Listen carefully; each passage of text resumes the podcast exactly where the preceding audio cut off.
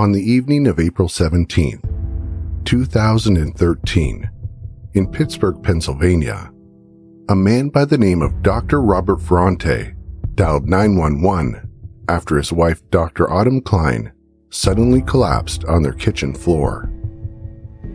As paramedics arrived, Autumn was gasping for air and unable to speak. Upon arriving at the hospital, Dr. Klein's blood pressure and pulse dramatically started to drop, and soon her heart functions were beginning to crash. Immediately, doctors began emergency life saving measures. They were losing her, a vibrant 41 year old woman with no history of medical conditions was dying. Join me now as we take a closer look into a marriage between two highly regarded and successful doctors. A power couple who, despite a 23 year age difference, appeared to have created a quintessential life. Together, we'll delve into a marriage filled with mistrust, resentment, and unfound jealousy. We'll also discover how the prospects of a new child led to the unthinkable.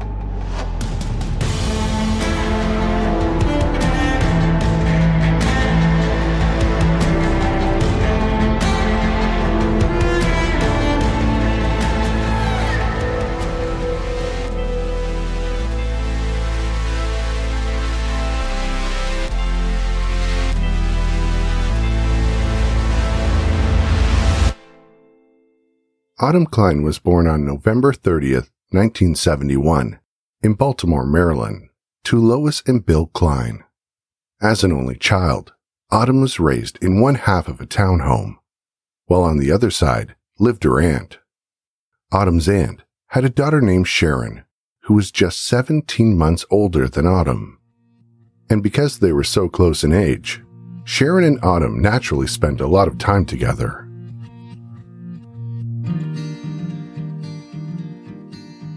Over time, they became more than cousins. They were best friends.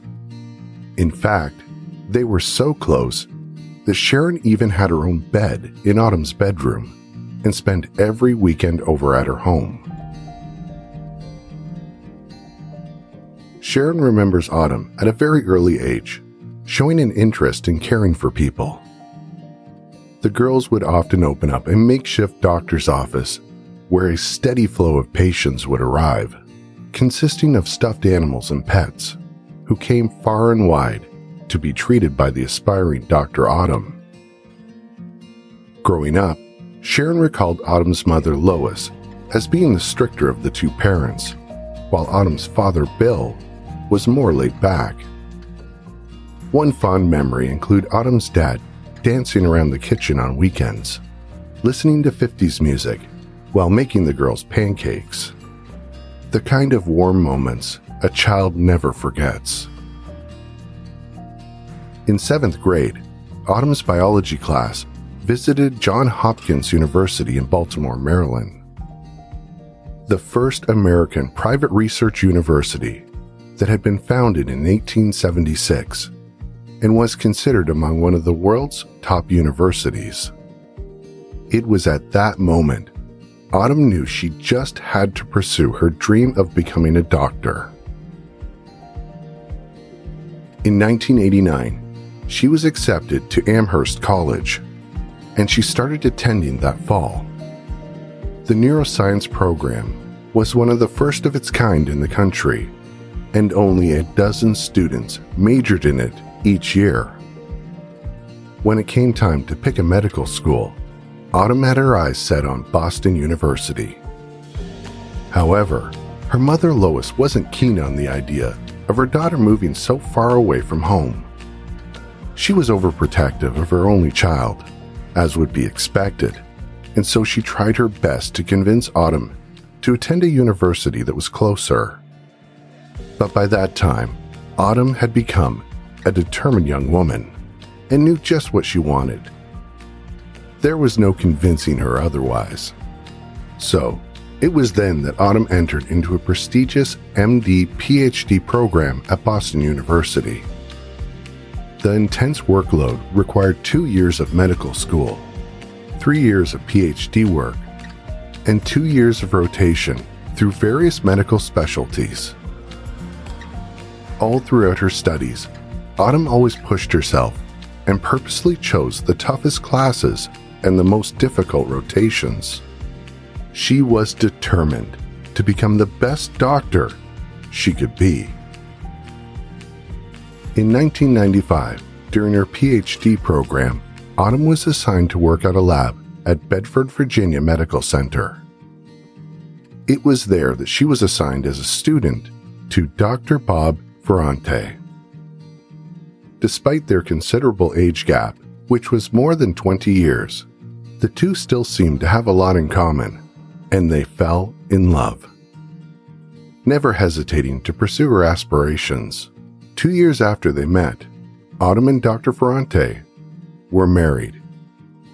And on the very same weekend as her graduation from med school.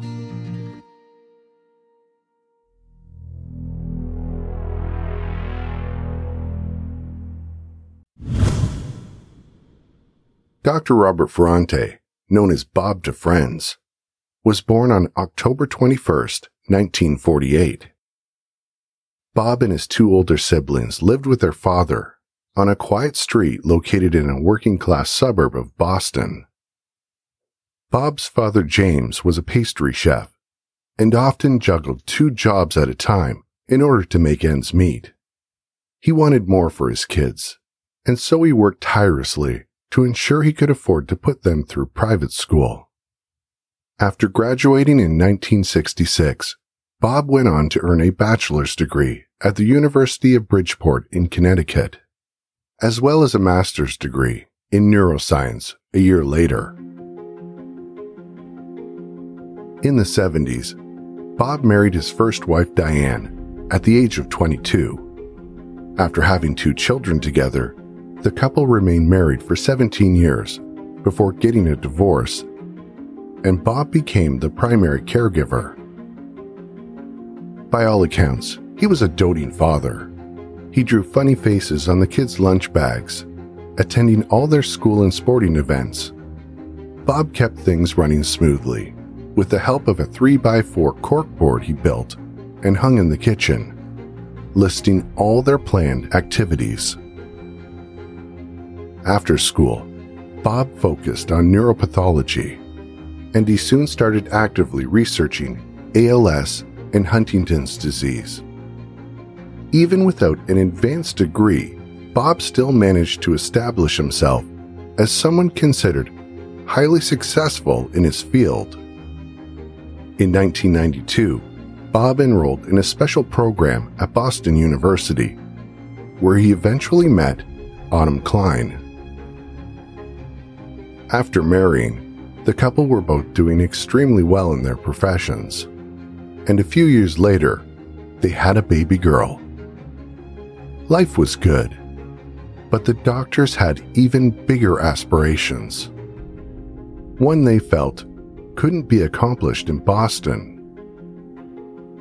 In 2011, both Autumn and Bob were offered positions at the University of Pittsburgh and its renowned sister medical center.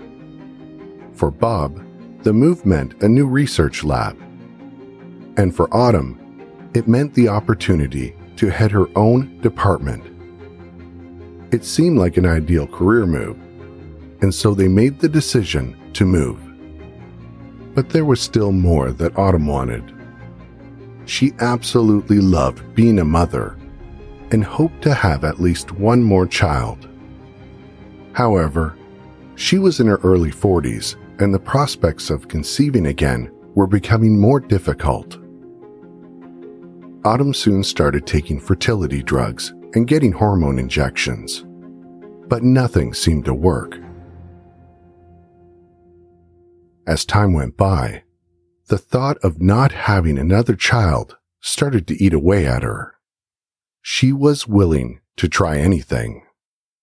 In 2013, Bob told Autumn about a fertility doctor who believed the bodybuilding supplement called creatine could help women become pregnant. It just so happened that Bob had also been using the supplement in his research. It seemed harmless and was a chance they were willing to take. April 17th, 2013 was an exciting day for Autumn. She'd been diligent in keeping track of her ovulation cycle, which according to her calendar meant she would be ovulating the following day.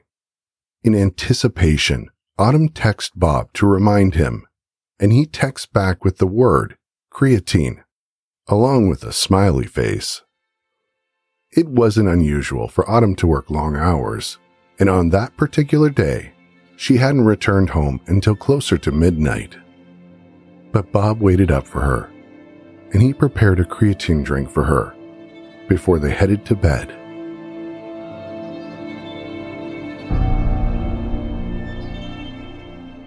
Minutes later, at 11:52 p.m., Dr. Robert Ferrante was making a frantic call to 911.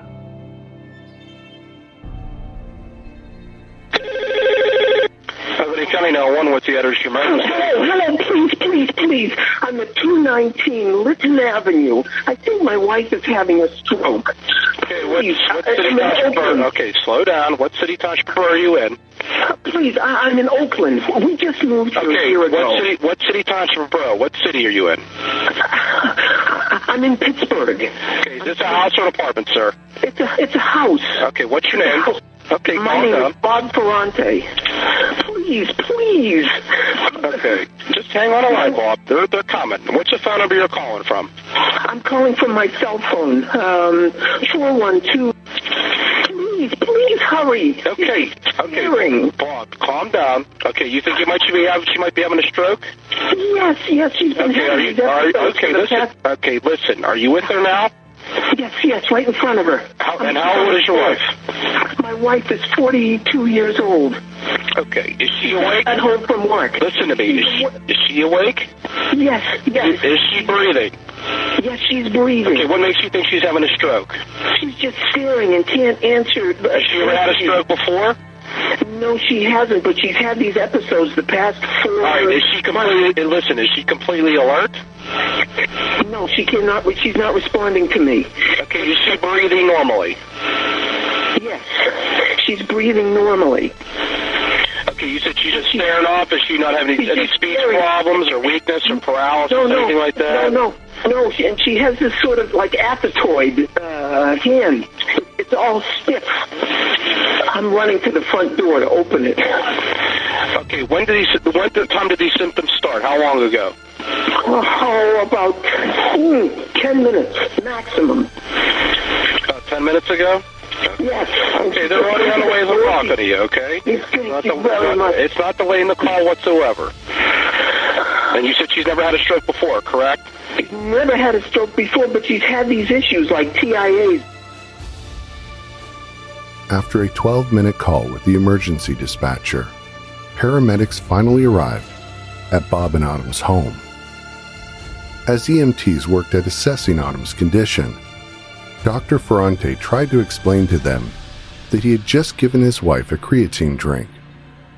But just then, Autumn's vital signs began to crash.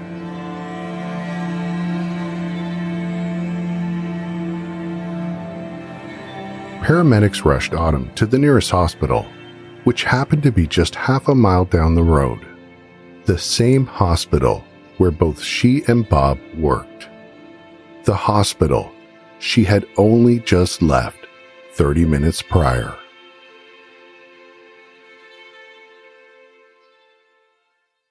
Upon arriving in the ER, doctors immediately recognized that Autumn was one of their own, and they wasted no time. They inserted a breathing tube and they started to perform emergency life saving support. A broad spectrum blood panel was also ordered. However, they were unable to access any of Autumn's veins. While doctors worked frantically to stabilize her, Dr. Ferrante arrived at the scene. He explained to doctors that Autumn had come home complaining of a headache when she suddenly collapsed to the floor. Based on Bob's description, doctors began to suspect that Autumn was experiencing a massive brain hemorrhage.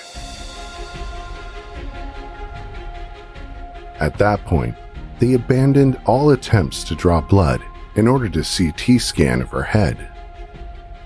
To their utter shock, the images were clear. Additional scans of her chest, abdomen, and pelvis were also clear. Doctors were stumped. They had no clue what was happening to Autumn, and they were running out of ideas. Still unable to obtain a blood sample from Autumn, it was quickly determined that a central line needed to be placed directly into her heart. After successfully establishing the line, the first blood sample was drawn at 12:58 a.m. Almost an hour after Autumn had first arrived at the hospital. All attending physicians were shocked when they began to see a neon colored blood running through Autumn's line. Right away, doctors ordered a toxicology screening. As the medical team discussed their next course of action, Bob Ferrante mentioned that his wife would never want to live if she couldn't continue to do the work she loved so much. The timing of his comments seemed off, considering the team was nowhere close to giving up. Bob eventually contacted Autumn's parents in Maryland and let them know that their daughter had been admitted to the ER. The hospital was a four hour drive away, and as Autumn's parents raced against time to get there, all they could do was pray.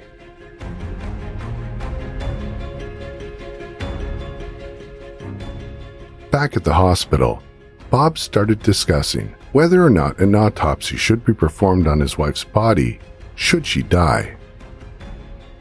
At 2:17 a.m., Autumn lost her pulse completely and went into cardiac arrest. The team disconnected her ventilator and began bagging her airway manually, while nurses took turns performing chest compressions. For 22 minutes, they continued to perform CPR with no response. It was then that one of the physicians asked if the team was ready to call Autumn's time of death. But another doctor, who was a colleague and friend of Autumn's, refused to give up. She asked everyone to try one more time with another round of drugs and compressions. Miraculously, on the last attempt, there was a spontaneous pulse, and after using a defibrillator, they managed to stabilize Autumn's heart. Although she wasn't conscious or responsive, she was still alive. And at that point, it was more than they could have hoped for. The treatment team then placed Autumn on a type of dialysis machine, which removed and filtered blood from her body while returning properly oxygenated blood back into her system. Surprisingly, the procedure was successful. Autumn's heart rate had returned to a stable 70 beats per minute. When Dr. Ferrante returned to the ER with his cup of coffee in hand, he was surprised to learn his wife was still alive and in stable condition. As Autumn's treatment team continued to scratch their heads, one physician suggested running a test for cyanide taking Autumn's neon colored blood into consideration. Another toxicology request was then sent out to a lab called Quest Diagnostics. At 5:30 a.m., Dr. Klein was stable enough to be moved to the ICU. But upon hooking her up to an EEG machine, staff soon realized the lines monitoring her brain activity were flat the prognosis wasn't looking good. Two hours later, Bob met with a hospital social worker and mentioned his wife's parents were in town. However, wasn't sure if they were planning on coming to the hospital. In reality, he'd actually told his in laws to stay put at his home until his adult children had arrived. who were traveling from Boston and San Diego. When Bob finally did permit Autumn's parents to see their daughter, Lois noticed right away that the lines on the EEG monitor were flat. Instinctively, she realized that her daughter was no longer with them. Over the next two days, Autumn's parents spent much of their time by the daughter's side. They even brought their granddaughter, Autumn's daughter, to the hospital to sit by her mother's bed. At one point, the six year old turned to her grandma and said she didn't think her mom would be coming home again.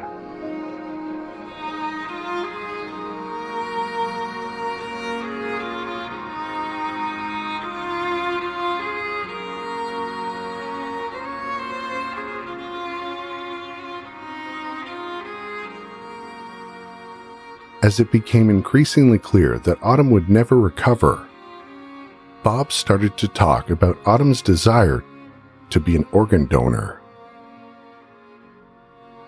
mentioning that there was no need for an autopsy.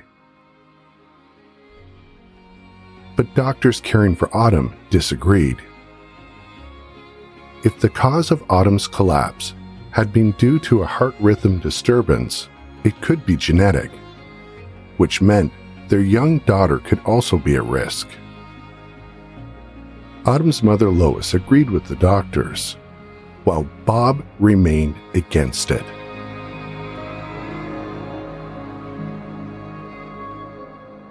Bob was so surprisingly adamant against an autopsy that several of the treating physicians felt compelled to note it in Autumn's chart. on April 20th, 2013, at 12:31 p.m. Autumn was taken off life support, and two doctors officially declared her deceased.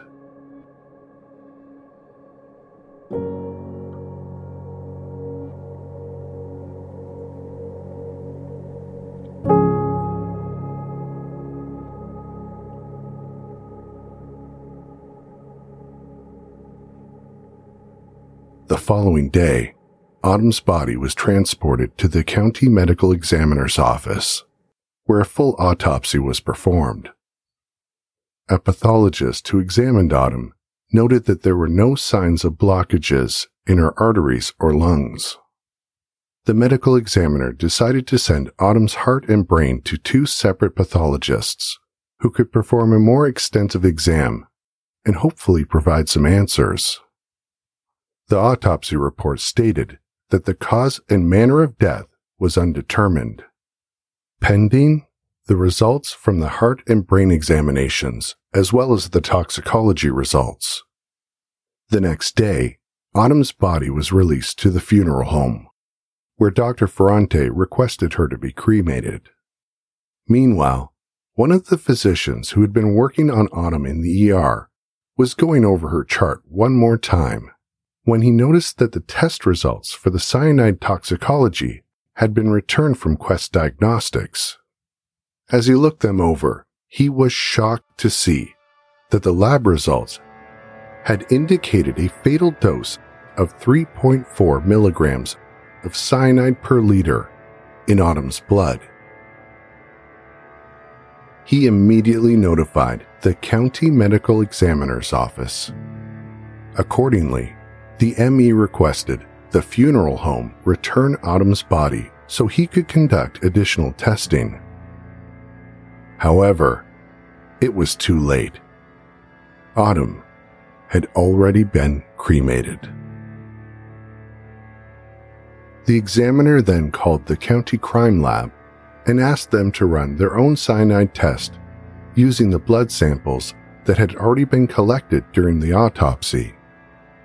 Although it wouldn't be a quantitative test, it would at least confirm whether or not cyanide had been present in Dr. Klein's system.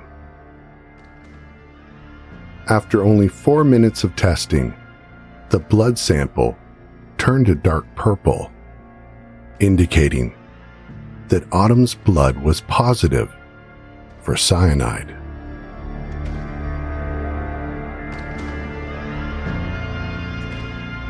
With the cause of death finally determined, the next step was to find out how cyanide managed to get into Dr. Klein's system in the first place. Longtime homicide detective Jim McGee and his partner Robert Provident were the two detectives assigned to the case. It was their job to find out as much as they could about the victim. Was it possible that Autumn had taken the poison herself? Or had she been exposed to it accidentally? Or could it be that someone had deliberately poisoned her?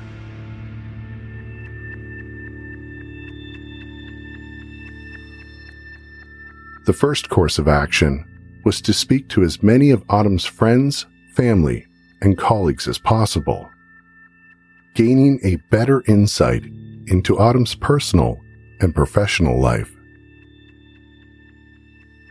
All those interviewed by detectives said with absolute certainty that Autumn would never have committed suicide.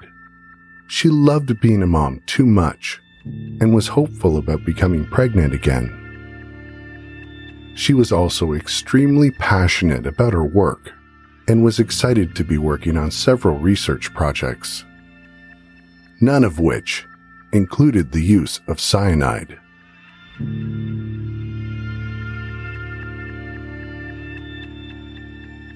With both the possibility of suicide and accidental exposure to cyanide ruled out, that left only one other possibility deliberate poisoning.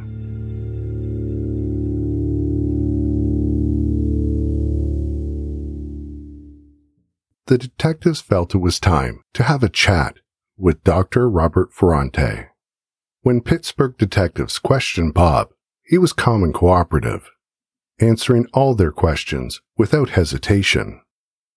He told them that he and his wife had been happily married for more than 10 years and were in the midst of trying to have a second child. Autumn had undergone three rounds of IVF and she started on a creatine regimen which he provided for her. He did, however, fail to mention that he had made her a creatine drink minutes before she collapsed on the floor that evening. When detectives asked if Autumn had ever talked about killing herself, Bob responded by saying that she once mentioned being glad she lived in Pittsburgh because of all the bridges. This seemed to imply that he felt his wife had suicidal thoughts which was contrary to the description provided by everyone else that knew Autumn. Detectives then explained to Bob that his wife had died from a fatal dose of cyanide, but they suspected he already knew that, though, as it had become common knowledge throughout the hospital. Bob then gasped, as if this were new information. Why would she do this to herself? Bob asked.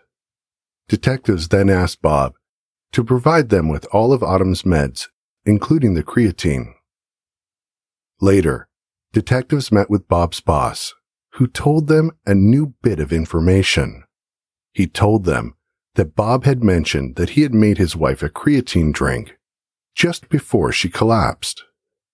A detail Bob had never mentioned to detectives.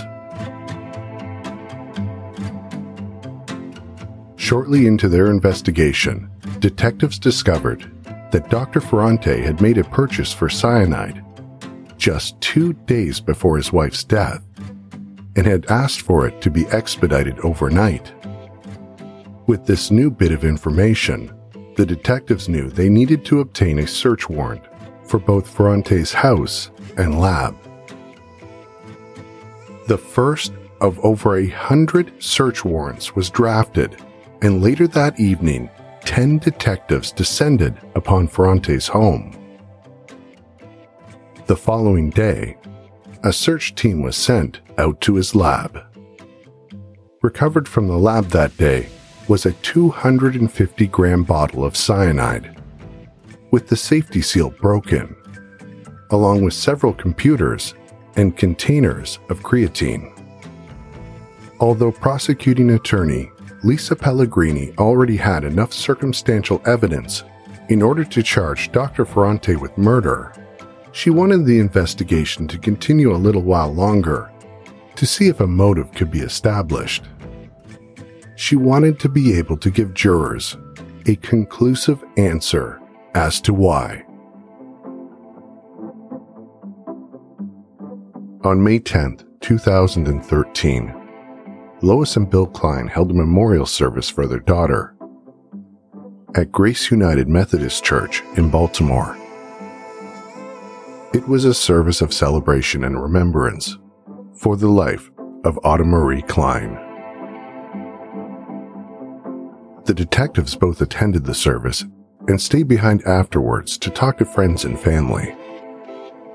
They hoped to find out more about Autumn's marriage. Her cousin Sharon told investigators that Autumn had confided in her about some recent marital problems. Bob apparently felt that Autumn worked too much and didn't spend enough time with their daughter, often only seeing her for a few hours a week. Sharon said that her and Autumn would catch up and talk during her daily commutes, but that her calls would often be interrupted by Bob, calling sometimes every five minutes. Sharon felt it was his way of keeping Autumn isolated from her friends and family. She believed that Autumn was being emotionally and verbally abused by Bob, and that he exerted coercive control over her. Sharon said that Autumn had confided that she believed her marriage would soon be over. After Autumn's memorial service, detectives also managed to speak with a colleague and close friend of Autumn's, named Dr. McElrath. He told detectives about the work he and Autumn collaborated on, and specifically about a medical conference they had attended in San Francisco earlier that year. He recalled Autumn getting a text message from her husband announcing that he was flying out to meet her. McElrath recalled Autumn feeling that this was Bob's way of trying to control her. He also mentioned her confiding in him that she planned on getting a divorce.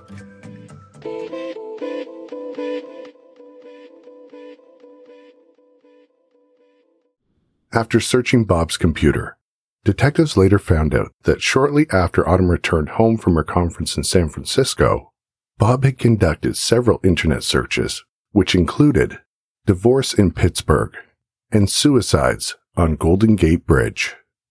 In May, Dr. McElrath and Autumn had another conference they both planned on attending, being held in Boston.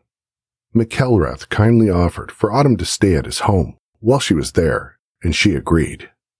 However, on April 13th, just four days before Autumn's death, she sent McElrath a text, which read, Change of plans. Husband is coming to Boston to keep me out of trouble. He replied, Oh dear, did you know you were in trouble? She responded by texting, I feel like I've been in trouble for a while now. The conversation was enough to provide detectives with probable cause in order to go through Autumn's phone. Detectives discovered months before Autumn's death in February, she and Bob had been having a fight via email over his lack of support in her trying to get pregnant. Autumn confessed that she hadn't been happy for a while. She suggested it was time for them to sit down and have a serious talk. In another email, she wrote, I hate to say it, Bob. While in body you have done your duty, you have not been there for me. Sorry, I am angry about all of this. Both not having another kid and your lack of interest. Anytime you want something, you are like a dog with a bone. In this case, you have not asked pertinent questions until the last minute after it is all over too little, too late. It is clear you are not interested. I realize now I have been alone in this entire emotional journey. I am going to speak my mind as you do. and be angry because this is the only means of conversation you seem to get is anger. You stink at picking up on almost all other emotions. I am sorry. Right now, I cannot talk to you in person. I can't even speak to you without getting angry.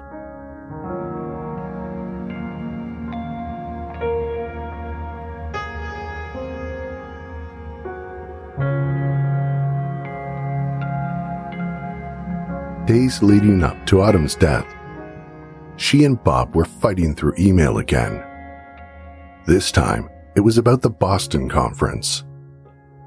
Autumn explained that she wanted to attend the conference alone and was hoping to spend her extra time working on some research projects. What Autumn didn't realize at the time was that Bob was reading all of her emails to Dr. McElrath and knew she'd been planning on staying with him. It was beginning to look like Dr. Ferrante suspected his wife of having an affair. On April 16th, the night before Autumn died, Bob responded by email with an apology. That same day, he also made the rush order for cyanide. On May 28th, during another search warrant, this time for Ferrante's financial records, detectives stumbled upon a shredder with a number of shredded documents nearby. Some heavy yellow bonded paper stood out from all of the rest of the shredded paper, and the detectives decided to have it put back together. They soon realized what they'd found was a letter written from Dr. Ferrante. It was addressed to his two older children from his first marriage, his young daughter from his marriage with Autumn, and also his older sister. It appeared to be a goodbye note, and it read, Words cannot express my deep and undying love for each and every one of you for oh so many reasons. You have all been my rock for many years, my reason for living. The memories I've had with each of you could carry multiple lifetimes for any person. I've been very fortunate in having each of you in my life. I want you to remember those times and keep them close to your heart and in your mind, not the horrific and inexplicable events that have happened over the past three weeks. This experience has taken an incredible toll on me, one that I can no longer burden. While I remain steadfastly adamant that I did not take Autumn's life, I no longer have the strength to carry the weight of losing her. It has been too great a weight for me to carry. Please forgive my weakness. I will miss each and every one of you. Please keep working hard as well as not forgetting to enjoy the successes, even the small ones, Sometimes we forget to celebrate the simple things. Bless each of you for being in my life. I'm so sorry for not physically remaining in your lives. I'm with Autumn. Love, Dad. After discovering the letter, the ADA went about drafting a probable cause warrant against Ferrante, laying out in detail a strong but circumstantial case the prosecutor believed the motive was jealousy.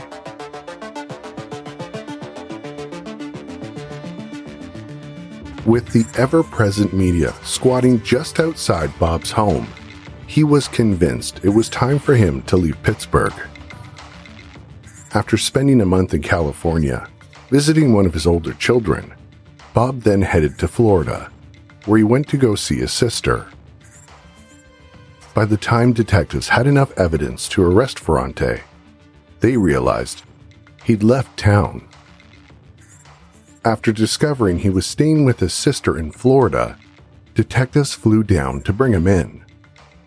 But after arriving at her home, they were surprised to discover that he'd taken off again.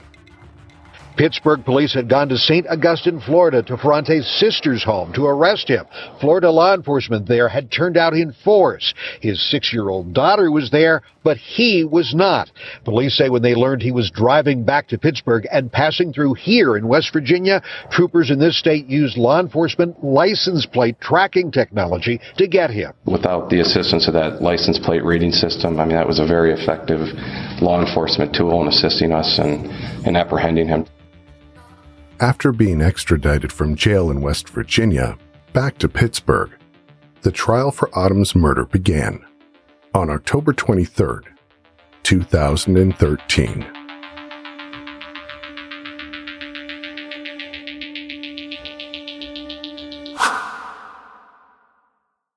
After the jury filed into the courtroom, the judge presiding explained that the first degree murder charge that Dr. Bob Ferrante was facing must include malice, which is the intent to kill with the extreme indifference to the value of human life.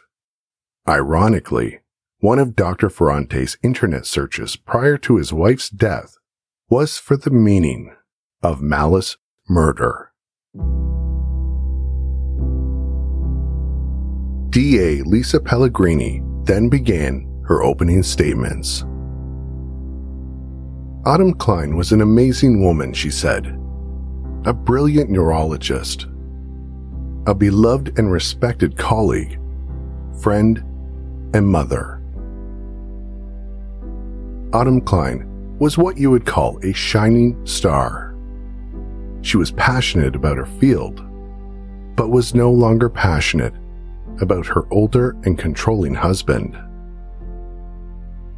She was unhappy in her marriage. Things just weren't working out. She desperately wanted another child. Not so much because she was in love with the defendant anymore, but because she was an only child of older parents. She was always afraid that if something happened to her, her daughter would be all by herself. The prosecutor went on to talk about Autumn's friend and colleague, Dr. McElrath, and she surmised that Dr. Ferrante believed he'd become an obstacle in their marriage. She then went over the series of events the night Autumn collapsed. Next, she mentioned how suspicions were raised when ER doctors saw the color of Autumn's blood and received the toxicology results back indicating the presence of cyanide at a fatal level. Not to mention Ferrante's badly timed discussions about whether an autopsy should be performed on his wife, while physicians were still fighting to save her life. She then told the jury that Dr. Ferrante's computer and his research inquiries told an enlightening story. How he'd made several searches on cyanide poisoning, Dr. McElrath, and suicides on Golden Gate Bridge. Pellegrini explained the unusual purchase and overnight rush delivery of cyanide to Dr. Ferrante at his lab, a chemical he doesn't use in any of his research studies, and a chemical that had been ordered just two days prior to his wife's sudden collapse. The bottle of cyanide found in his lab had been opened, had the defendant's thumbprint on it, and was missing approximately 8.3 grams. The prosecutor then told the jury that the day after Autumn was cremated, the defendant began doing internet searches on detecting cyanide poisoning, and dialysis removal of toxins. He also made a search about how a coroner can detect if someone is killed by cyanide and how to permanently delete your browser history.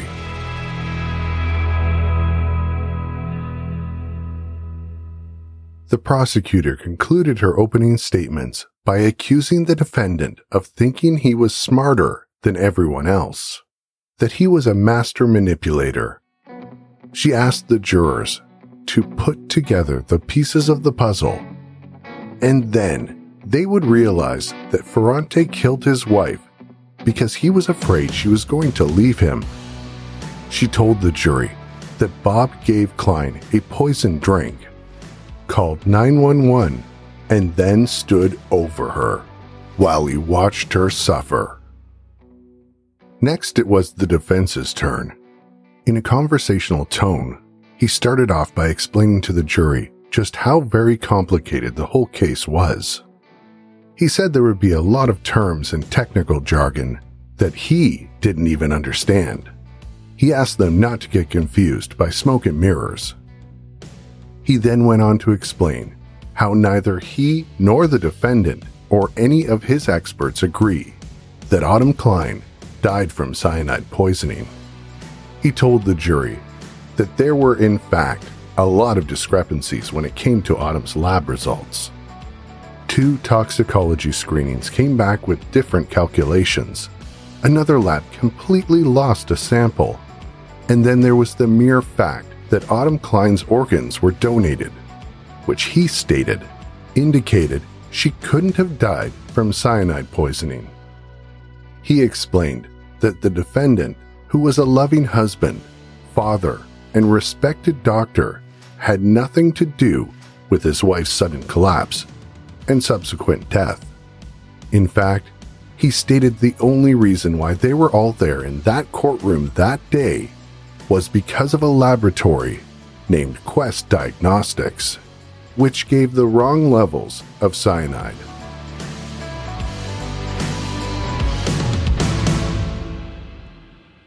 The defense attorney stated that Autumn had become obsessed with getting pregnant again.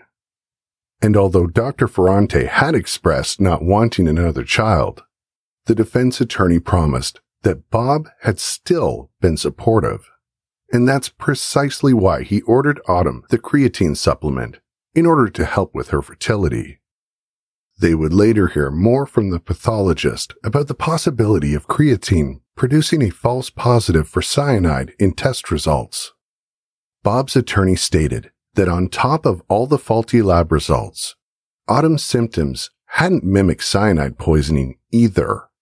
However, they had been consistent with symptoms of a stroke or cardiac event. If it had been cyanide, which was the basis of the prosecution's entire argument, why had it taken so long for Autumn to die? The defense gave a short history lesson, explaining how cyanide had become the poison of choice for Nazis because it was a rapid knockdown agent. Essentially, starving the body of oxygen. If Autumn had ingested cyanide, the defense argued that she should have been dead within five minutes. But that wasn't the case for Autumn. She had hung on to life for three entire days before being declared deceased. So he asked the jury this question.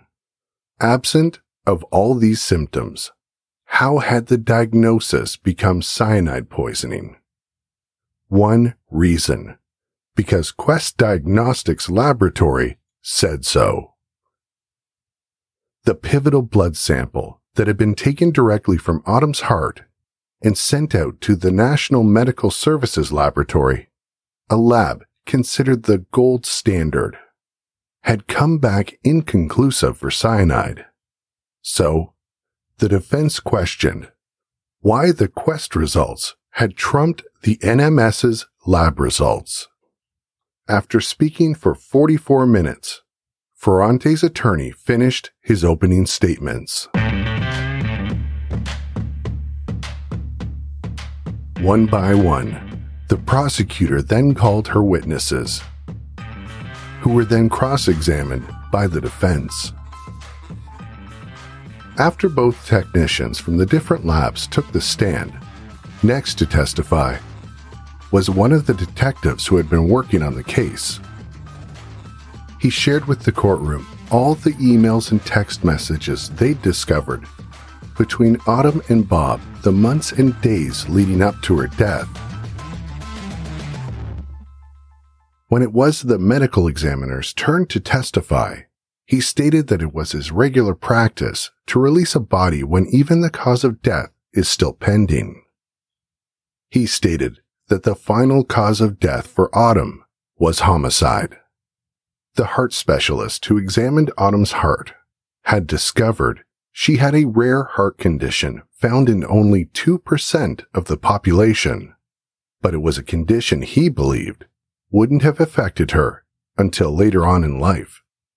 The medical examiner went on to testify that Autumn Klein's entire brain had died due to a lack of blood and oxygen, which is also consistent with a toxic ingestion of cyanide. The defense then called their star witness, Dr. Cyril Wecht. Wecht had previously served as coroner and medical examiner for the county and had earned himself an international reputation in his field.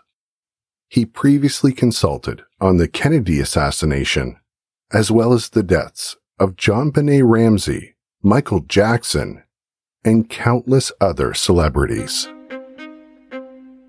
Wecht cut to the chase and stated that in the matter of Dr. Autumn Klein, both cause and manner of death should have been concluded as undetermined. As a former medical examiner himself, he testified that he would never have listed Dr. Klein's manner of death as homicide. The uh, reports are highly conflicting, uh, completely inconsistent. Um, all of the technical defects have been pointed out in the testimony that you folks have covered. So then for me, functioning as a forensic pathologist, uh, what do I what do I do? How do I handle that case? One case shows a level that could indeed produce death, cyanide poisoning. The other level is within normal range from a top notch laboratory. And I can say, not because I wanted to in the courtroom, I can tell you and, and take a lie detector test. National Medical Services, in my opinion, is the premier lab in the country. You name the case in which uh, drugs have been involved, and they did the testing either originally or, you know, subsequently. So to ignore those results, just cast them aside and say, well, I'm going to run with the higher level and I'm going to sign the case out as a homicide, that's incredible to me. He believed additional testing should have been done using Autumn's organ tissue. However, none were available because the medical examiner had released her body to the funeral home, where she was then cremated. On the 10th day of trial, the defense called Dr. Robert Ferrante to take the stand. He began by giving the jury an overview of his marriage and background of his career. Bob said that he and Autumn were two of a kind, and that the only real difference between them was their ages. With regard to his rushed delivery of cyanide, he testified he always wanted everything yesterday, and that was no different in this case. While he agreed, he didn't have any past or current studies that involve cyanide. He claimed that he just received a large grant to begin working directly on ALS and intended on using cyanide in those studies. He continued on by stating that his wife had been feeling depressed about her inability to conceive, and she'd written him an email expressing she didn't feel like he was being very supportive. He already had three beautiful children. She only had one, and she wanted another. That's when he suggested creatine to help with her fertility. He confirmed that in early 2013, he had seen some flirtatious emails between his wife and Dr. McElrath, which concerned him, but that he didn't believe they were having a full blown affair. Bob then stated that he hadn't made Autumn a drink with creatine when she got home that night. In fact, he told the courtroom he was actually upstairs when he heard Autumn arrive home. He said he didn't go down and check on her until she failed to come up after a short period of time. He said when he finally did go down to greet her, she suddenly grabbed her head and fell to the floor. And that's when he called 911. As far as internet browsing was concerned, he claimed there was nothing nefarious about his searches. That's just how his researcher mind worked. And when it came to Autumn's autopsy, it wasn't that he didn't want one. He was just worried it would prevent him from carrying out his wife's wishes to have her organs donated. On cross examination, the DA started out by asking him about another toxin he'd been working with called 3NP, a toxin that's typically used in studies in order to damage cells and ultimately cause death in lab animals. The prosecutor was trying to plant the idea that Dr. Ferrante had in fact experimented with other toxins on his wife before switching to cyanide. He denied knowing anything about the missing 8.3 milligrams of cyanide. When asked why he was doing internet searches about cyanide while his wife was in the hospital, he responded by saying he was just very perplexed and that he tried to look up all kinds of issues associated with his wife's illness. He stated that he didn't want a divorce and only Googled it after receiving his wife's email, saying it was time for a serious chat. But after they spoke, he said things improved between them. The DA then rested. The jury, consisting of eight men and four women, were tasked with deciding Dr. Ferrante's fate. There had been no eyewitness to see Robert putting cyanide in his wife's drink. But was all his other peculiar behavior and the evidence the detectives found enough to find him guilty? Apparently, it was. After two days of deliberations, the jury came back with a guilty verdict in the first degree. Then, on February 4th, 2015, it was time for Autumn's family to finally speak. Autumn's cousin Sharon gave a moving impact statement, but Autumn's parents were too upset to read theirs. So the judge read a statement that had been prepared by Lois to the courtroom. Her statement read, she was our only child. The light of our lives has now been extinguished. There is no longer peace in our lives.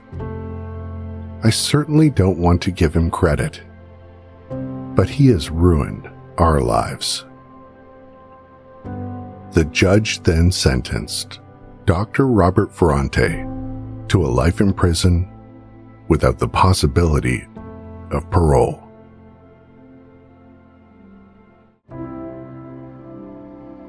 Lois and Bill had lost their only child. A daughter they were so incredibly proud of, loved, and adored. No amount of years for Bob Ferrante will ever bring her back to them. Autumn Klein's life was not only taken from her, but it was taken from everyone who knew and loved her. And her young daughter has lost both of her parents.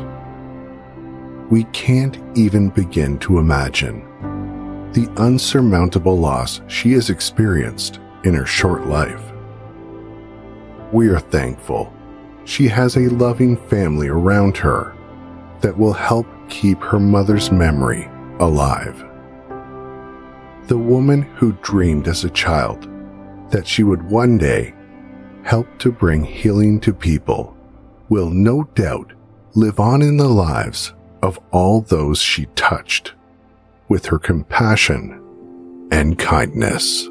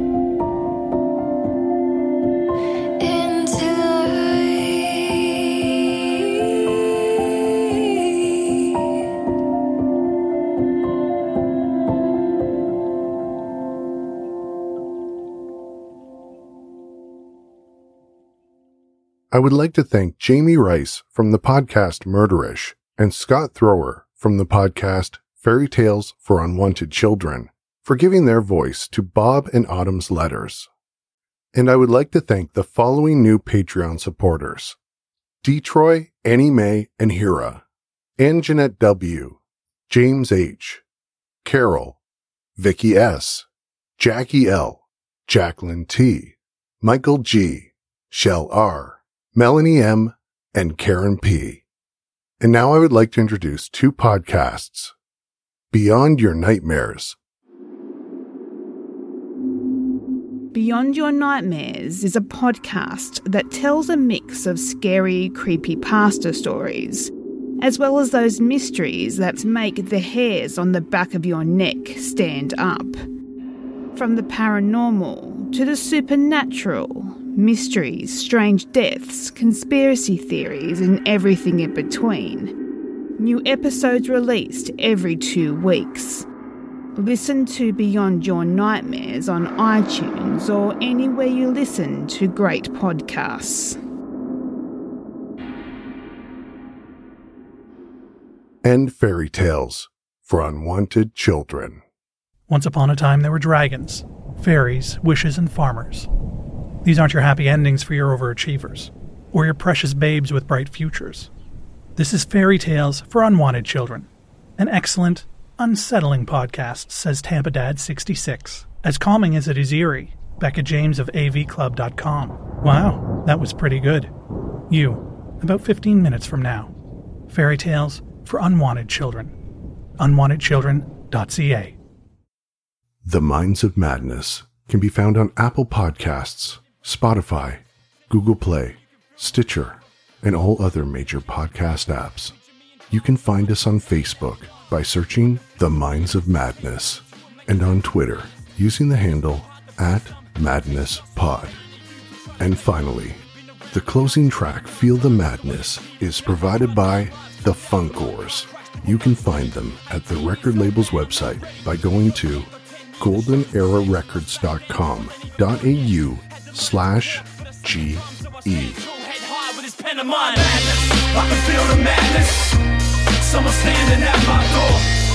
hope they can't get in cause I'm not prepared to run I can feel the madness. Someone standing at my door. I hope they can't get in cause I'm not prepared to run.